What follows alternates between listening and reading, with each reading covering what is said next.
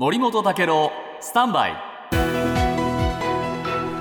長官読み比べです、今日読売新聞ですけれども、ロシア国防省がですね、あのウクライナが、はい。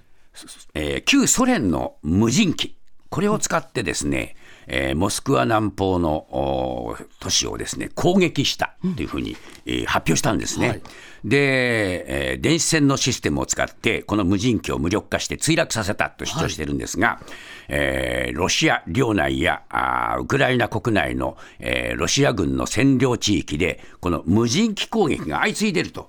でどうもおロシア国内ではですねウクライナが、えー安い小型無人機をお5万機から10万機購入して遠隔操作で訓練を行っているっていう、まあ、そういう憶測も飛んでるっていうんですが、これは要するに人間が遠隔操作で無人機をこうや,、やって、えー攻撃する、こういう話なんです。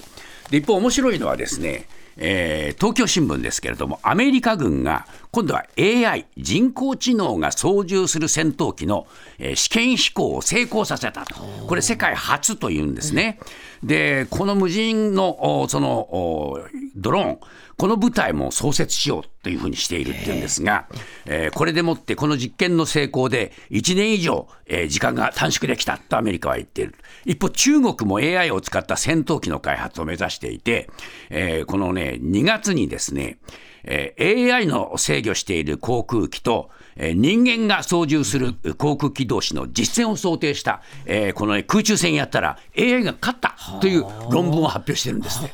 だからもうこれからはね、AI 戦闘機の時代になってくる。で、日本もこのお防衛装備庁の新たな研究機関を創設するうこの予定ということで、日本もこの AI 戦闘機に乗り出すんでしょうかね。世界中 AI の戦闘機がこれからは、ま、空を舞うということになります。